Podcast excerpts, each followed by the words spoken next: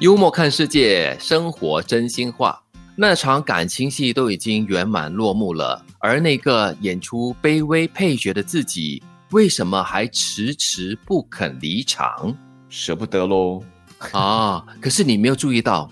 那个演出卑微配角的自己嘞，这是不是表示那个男女主角是别人？然后自己是是一个可怜的小三，跟暗恋的角色呢？嗯，又或者是这段关系哦，有一个是主角，那就是你的这个呃相恋的对方，那你把自己变成了一个配角。那在一段关系里面，不应该有主角配角吧？应该是两个都是主角吧？嗯，其实我觉得哈，我们也应该提醒自己，我们要做自己的主角。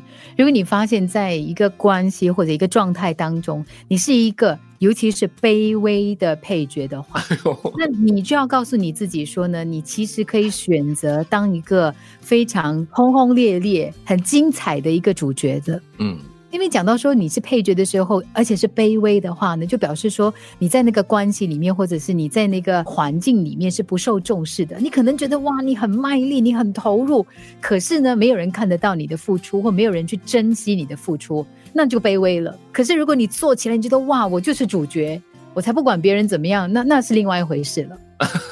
那也是一种自我壮大的心理吧，要一种调试。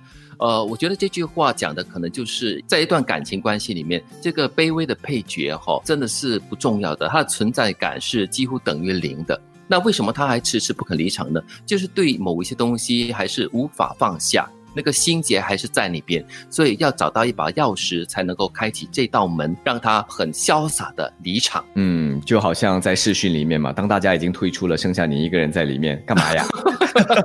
我常常这样的，我常常会比较习惯做那个最后走的人啊。最后走的人记得起关灯，这样子。我还蛮我还蛮不喜欢那个把人家丢在里面的那个感觉的。最后走没有关系，但是呢，这句话是说哈，就其他人都走了，但你还不走，就留在那里，那才是要去检讨思考一下的事情了吧？就是默默在里头等候别人进来，等下一场戏的开始是吗？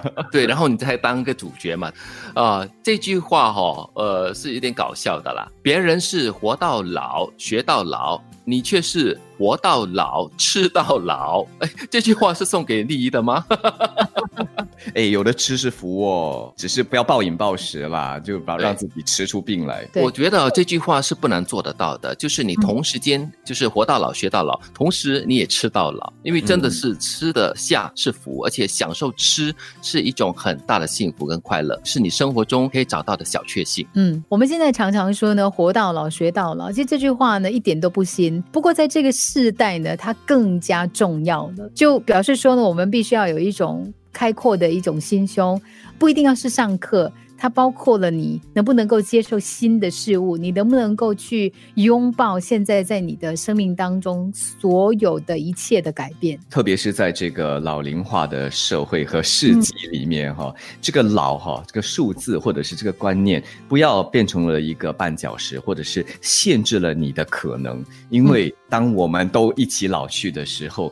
生活还是可以继续的，你的生命还没走完，不要认为说它就是尽头，那么你所有一切都要停顿下来，或者是慢慢了下来，还是可以一样精彩的。我们看到了很多实际的例子啊，要么就乐龄，要么就是活得很精彩。嗯，对。而活到老吃到老呢，讲的是一种怠惰的一种心态吧，是吧？嗯，就是只是顾着吃，你没有让自己积极起来，你没有让自己就是不断的前进。是，让我们一起好好的学到老，吃到老。别人是活到老学到老，你却是活到老吃到老。那场感情戏都已经圆满落幕了，而那个演出卑微配角的自己，为什么还迟迟不肯离场？